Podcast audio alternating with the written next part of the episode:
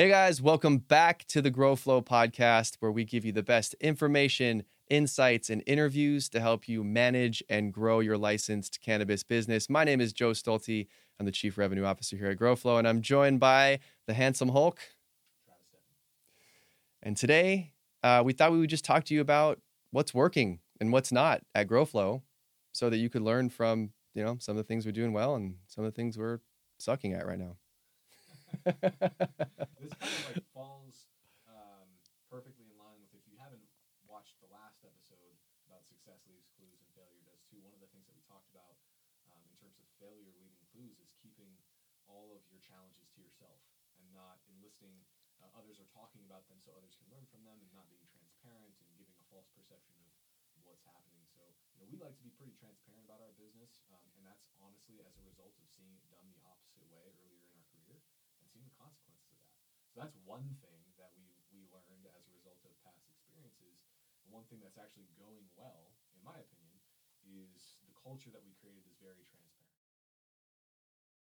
This is how much money's in the bank. This is how much money's coming in every month. Here's what sales are made. Um, here's which which department is reaching their goals or underperforming or overperforming and who it is on, on what team that's not hitting their scorecard and, and so forth.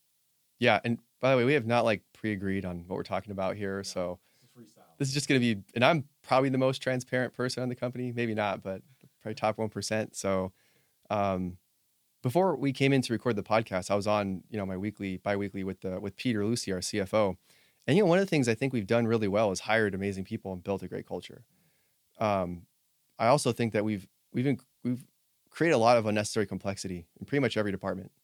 You know like we scaled so fast you know we've talked about this in other podcasts we went from you know, a staff of around 20 to no, over 100 now. I think when we started the podcast, it was like 80 or 90. It just keeps growing. Yeah. And, you know, some of those were really strategic hires, and everybody on our team is amazing. So it's not an indictment of like the people. It's just that um, when you grow that fast, it's easy to like solve problems with the more for more or more with more paradigm. And I feel like it's a good time for us to step back and say, well, how can we do more with less? Not from a cost savings perspective, but but that's a natural byproduct of thinking like this, but purely from a complexity perspective. You know, like our sales team is massive now, and you know it, it's kind of pushing the breaking point of like our our director of sales. He's amazing, but you know there's just an allocation of time.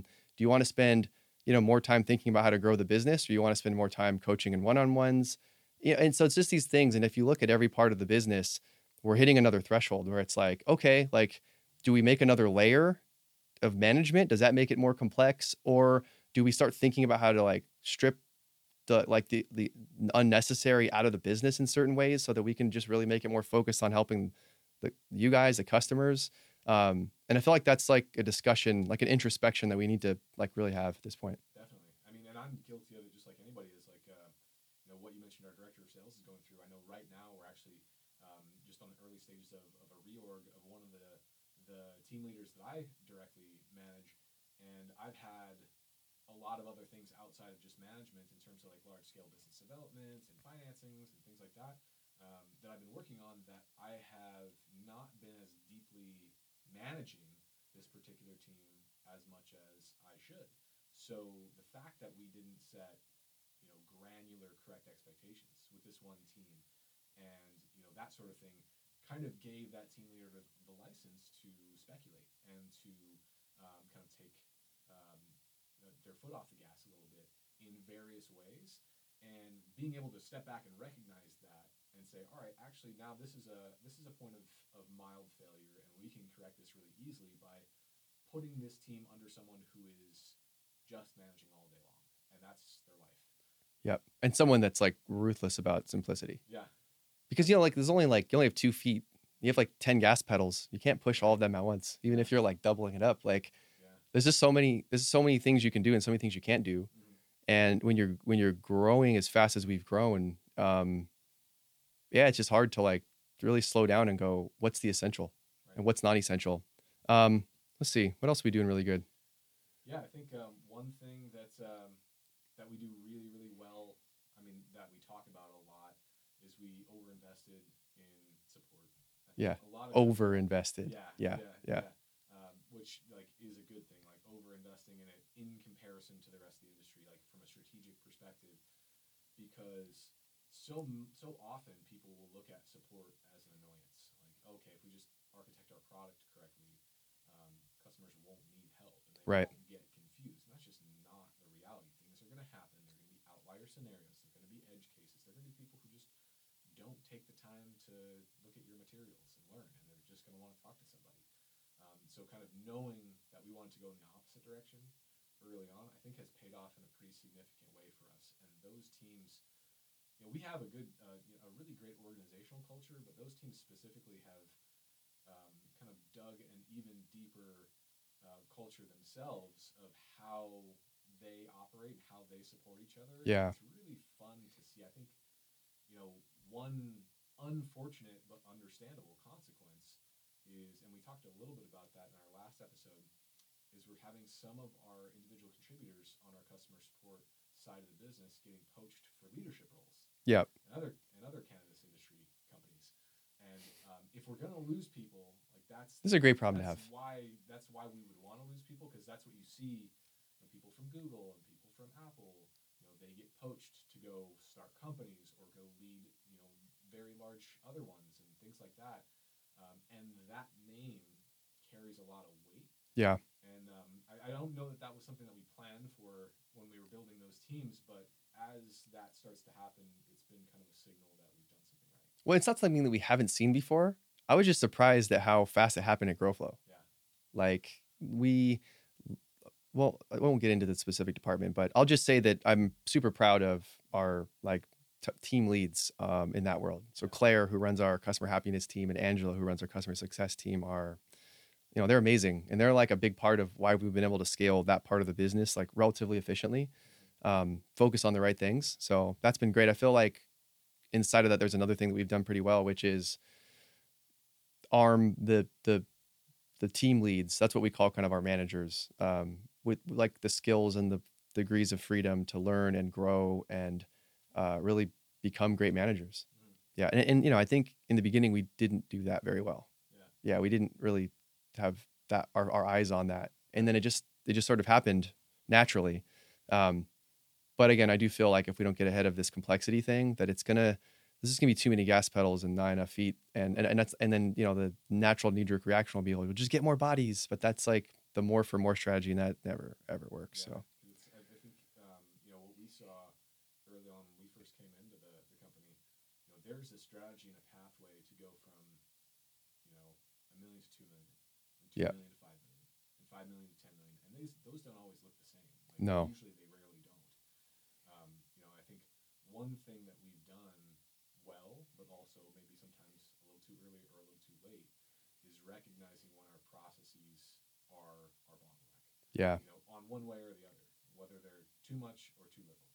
You know, if, if there are error rates that could been solved by processes, you know, we recognize them and change them. But in the inverse, think now we're seeing that in some cases we've almost over processized some things. oh for sure. You know, Well, because process should follow outcome. Yeah. And when you're not like ruthless about the the core outcomes that really matter, Mhm. you just start like whipping up process Yeah. because that's like what you feel is like what you're supposed to do when you're growing.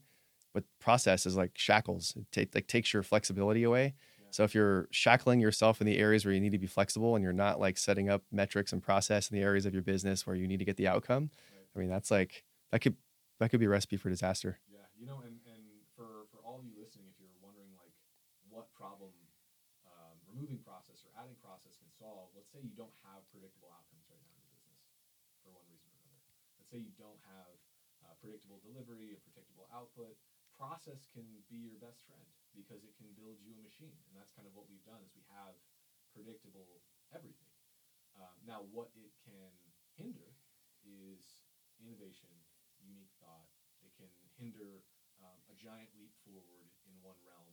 While, like for example, we're seeing right now that um, there is a uh, profound desire by a lot of our GrowFlow's competitors to um, just compete on price because that's really the only thing they can so without starting to think outside of that realm of like, okay, uh, it's a more simple, maybe more buggy version of GrowFlow, but it's a lot cheaper. And so for the bottom customers who are very price sensitive, they might go to that cheaper, you know, solution or something like that. And being able to adapt as a company, you know, requires you to just break your process. And if you're afraid because you want, you don't want to lose the predictable delivery, eventually you'll start to wither your results down and down and down and down. And I think we've started to recognize a need to break some process and start to think about some some things a little bit differently. Yeah, hundred percent. Substance over style. Like how you get there in many ways, as long as it's ethical and legal, is largely irrelevant. Yeah. Um, it's really interesting. Another thing that I think we're doing better at now, but we didn't do very good at in the beginning, almost on purpose because we were just trying to get like minimum viable marketing channels spun up, is you know we went out and we we launched a bunch of like like PDFs and really helpful like information things to put into the market, and ex- in exchange for downloading that, you know, you get an email or a contact point, and then we had started having our salespeople follow up. Um, but we learned that like the people downloading these things, they just weren't like qualified. They weren't licensed cannabis operators that were in our strike zone that are people that should have been on the phone with the salesperson and they probably should have been nurtured or helped or there should have been more goodwill or trust generated before they talk to a salesperson. And so we've learned that like there's a balance. There's a there's a place in the discussion with the marketplace where it's appropriate to use a salesperson's time to help them figure out if GrowFlow or whatever else in the marketplace is right for them. And then there's a, an appropriate place for marketing to continue to own that relationship and just trust that the more that we serve and the more that we help and the more that we touch the, marketplace in a way that's helpful to them, that's going to bring them in 50, 60, 70% sold on us. And then the salesperson's job is a lot easier. Uh, we haven't cracked that code, but we've definitely made some adjustments that are like putting the right burden on marketing. You know, that's why we have the podcast. It's like, you know, there's no secret. We do this because we want to, you know, we want to help a lot of people and generate goodwill. And our hope is that some percentage of those people are qualified to do business with us, right? And you know, and that so that's part of it. And so uh, we didn't get that right in the beginning. I don't think we really tried to. We just said let's just let's just do stuff versus not do it and see what happens. But it very quickly became the case. You know, like a lot of salespeople were following up on people that weren't, you know, they didn't even own a business. It was just like so. Marketing did a good job of like getting the the downloads, but the salespeople should they're just brought in too early. And so, I don't. I think the lesson, if you're listening to this for you, might be number one, it's better to take action than not. We wouldn't have figured that out if we would have just like sat around and like contemplated about it in the ivory tower, right? Uh, and then number two is like always be testing and experimenting. The only reason we knew that is we just looked at the data. We looked at the data of like the co- the connect rates with the salespeople, and we're like, oh, this is these leads are not leads. So you know you can't punish salespeople for their conversion rates when you're not giving them real leads. Um, you know, and it's just like this like constant experimentation. And so now we're like the way we think about success in that part of the business is and we need to get way better at this but like how how can we like experiment profitably Right. and then experiment far more frequently right? And so we're, we're getting ready to relaunch all of our um, all of our like sales funnels for paid traffic and we're getting ready to release this awesome documentary film which we've talked about on previous podcasts. And we're starting off by saying you know, what's the simplest version of this that we can make to get a baseline?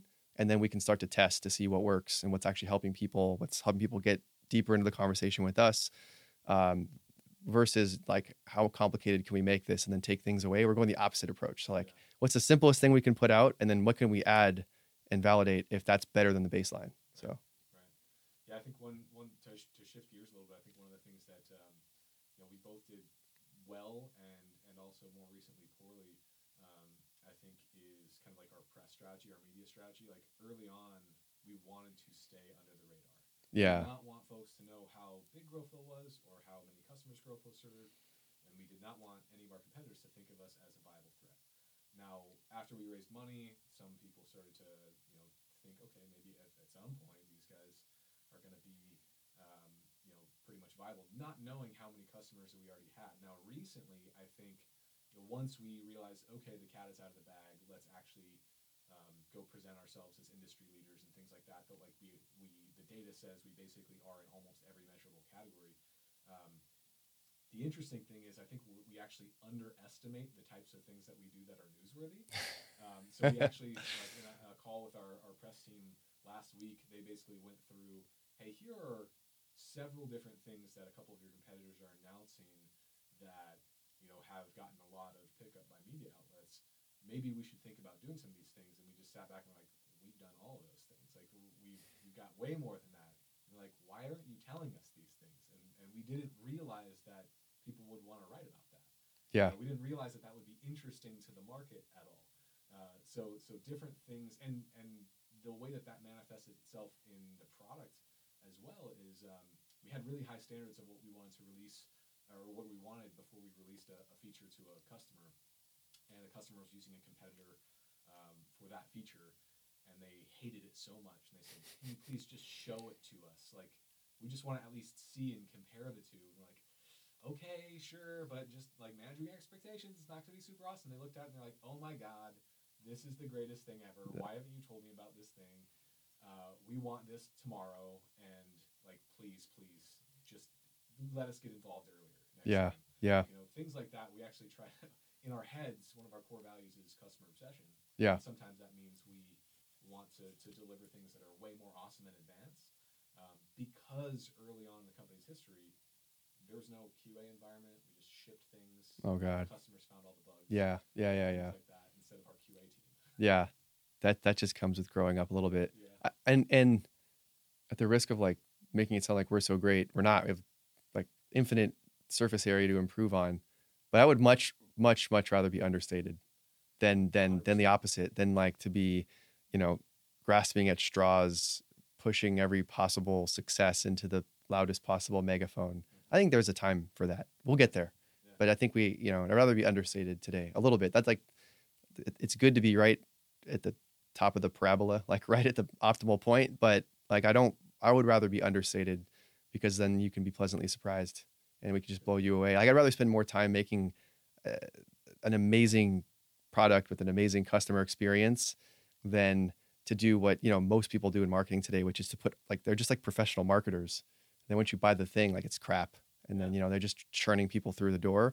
So I, th- I think there's some patternistic things in there that are probably good for us, but you know, at this point, you know, I'm sure our, I'm sure our investors are like, yeah, guys, but we really want you to like stop being bashful and whatever. But I, I think it's a good problem to have. That's all I'm saying. yeah i agree Cool. Any final thoughts? Um, I think you know just an, another reiteration from the last episode. Talk about your struggles with other entrepreneurs. Talk about your failures and what you're not doing well at openly, and that's why we did that today. Was because we wanted you to hear that. Okay, even if your company is doing very well, there's still going to be things that you need to improve upon, and unless you get those out in the open, unless you talk about them, not just with like customers, but with investors, with partners, with mentors, with you know advisors, um, with friends and family. Like you have no idea where there's going to be a really good idea somebody doesn't even realize is such a good idea. Um, you know, come to you from. So the more open you can be about things that you're wanting to solve, the more you think about it and noodle on it, and not just bury it in the back of your mind and pretend it doesn't exist. The faster you're going to get a fix for it, and the faster you're going to be able to move forward. Yeah, and the more you bring people into what you're doing and ask them for help and then take their help and put it into place, you're just like grabbing advocates all over the world that want to help promote you, that want to help support you, that really want to like be a part of your success because you've actually acted on their guidance. So there's just like all this benefit on the other side of doing that beyond the kind of foundational wisdom that Travis is saying. So and, and so many people have mistakenly think that if they talk about ideas, someone's going to steal it because it's so good. And No, it I like might happen a half a percent of the time, maybe. You know, talk about your ideas. I- I- about. I, I call that the, the Uber driver approach to entrepreneurship. Yeah, Like, like, yeah, hey, what are you doing? And I tell them an entrepreneur, oh man, I've got this idea, but you know, I just don't tell anybody because you know I'm afraid they're going to steal it. I'm like, well, that's why you're still driving me around. like, like no, nobody cares. They're just, you know, it, it's so much harder to do it than it is to have the idea. You know, that's why you need to go just do the idea. Tell as many people as possible. Make it better. Uh, make it like ten times better. You know, just having conversations about stuff will help you like sharpen your thinking like crazy. So people are going to poke holes in. it. Let them. yeah, You need to think about those things because they're valid, and you don't want to invest a whole bunch of money and time into something where you know, okay, well, this hole could be poked, and I just haven't wanted to think about it because I've been afraid. Yeah, hundred percent. Acknowledge where those things could come from and find them in advance, and then create a solution. P.S. If you're driving an Uber, I love you. There's no nothing against driving an Uber. That's amazing. But you know, just saying. I'm also a customer. Yeah, yeah, me too. Uh, anyway, it's like, uh, all right, cool. Well, I think that's the end of the episode. We better cut this off before we say something that gets us in trouble, huh? Have a good day, everybody. Oh, by the way, uh, subscribe and share this with somebody. You know, th- this is like a little baby podcast. And the more people that subscribe and leave comments and leave reviews, and the more you share this with people that you think it would be helpful to, uh, the more we can help more people just like you. So appreciate you.